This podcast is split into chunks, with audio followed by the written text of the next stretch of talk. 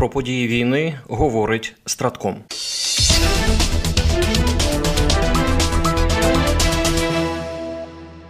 Втрати Росії з початку широкомасштабного вторгнення в Україну перевалили за 300 тисяч і складають на сьогодні 300 тисяч 810 окупантів. Тільки за тиждень з 23 по 29 жовтня Сили оборони України знищили 9 батальйонів особового складу. Це майже 4,5 тисяч військових, 3 танкових батальйони, тобто 85 танків, 106 бойових броньованих машин, що дорівнює трьом мотострілецьким батальйонам.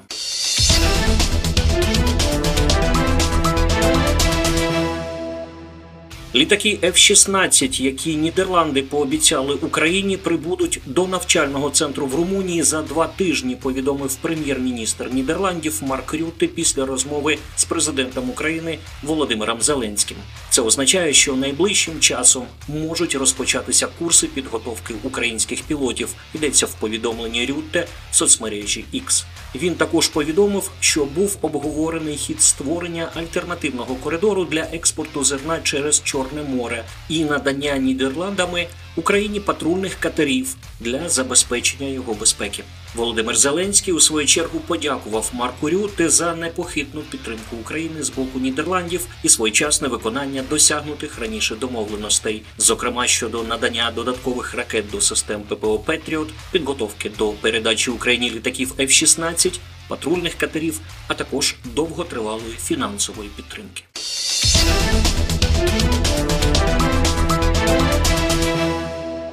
У районі Бахмута Донецької області противник перейшов від оборони до активних дій, заявив командувач сухопутних військ Збройних сил України генерал-полковник Олександр Сирський в інтерв'ю агентству Інтерфакс Україна. На сході обстановка залишається складною. Ворог не полишає спроб домогтися успіхів і щоденно атакує наші позиції. Особливу активність проявляє в районі Куп'янська, де намагається просунутись вперед одразу на кількох напрямках. У районі Бахмута противник суттєво посилив своє угруповання та перейшов від оборони до активних дій, сказав командувач сухопутних військ ЗСУ. Він зазначив, що росіяни намагаються там зупинити просування українських військ і відновити втрачене положення, використовуючи десантні підрозділи.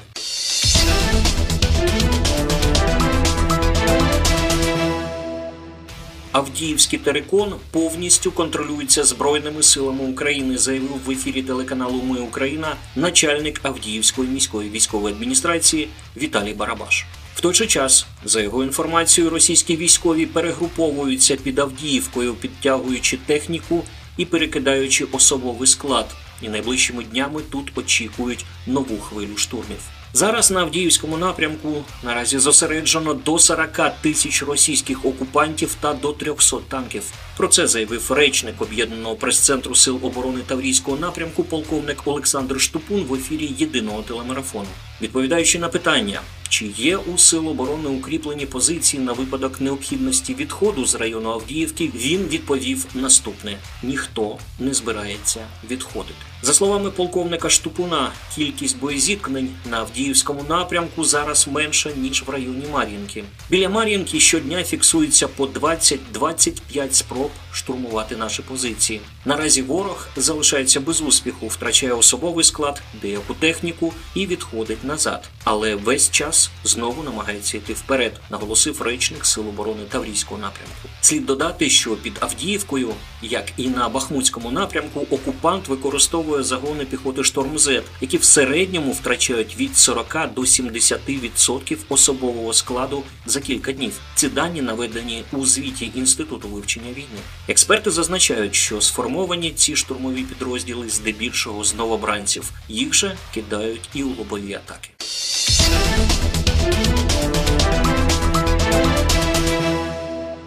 Більш ніж 123 мільйони гривень додаткової винагороди виплатили людям, які не брали участі у бойових діях та не виконували бойових завдань. Повідомили в Міністерстві оборони України. Служба внутрішнього аудиту Міноборони з'ясувала, що чинні правила дозволяють командирам військових частин надто вільно тлумачити терміни бойові дії та бойове спеціальне завдання і виплачувати додаткову винагороду на свій розсуд. В одному з випадків військовослужбовцям понтонно-мостової роти, які виконували завдання у Київській області, виплатили щомісячну додаткову винагороду у розмірі 100 тисяч гривень. Це несправедливо, коли доплату за бойові отримують ті, хто не під прямим вогнем або не підтримують тих, хто під прямим вогнем. Маніпуляції виявляємо, прогалини для зловживань закриваємо, зазначив заступник міністра оборони України Юрій Джигир.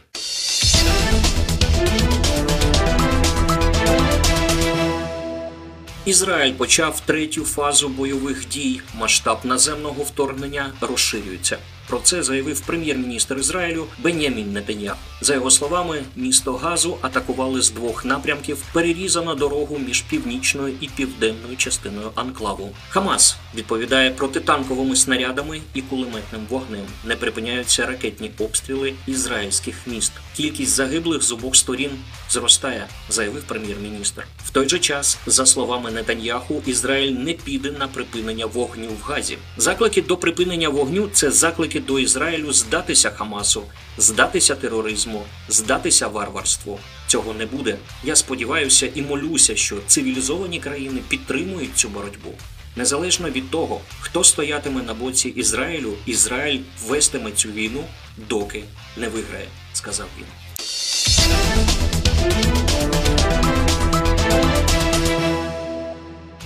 Переможемо. Програма створена управлінням стратегічних комунікацій апарату головнокомандувача Збройних сил України.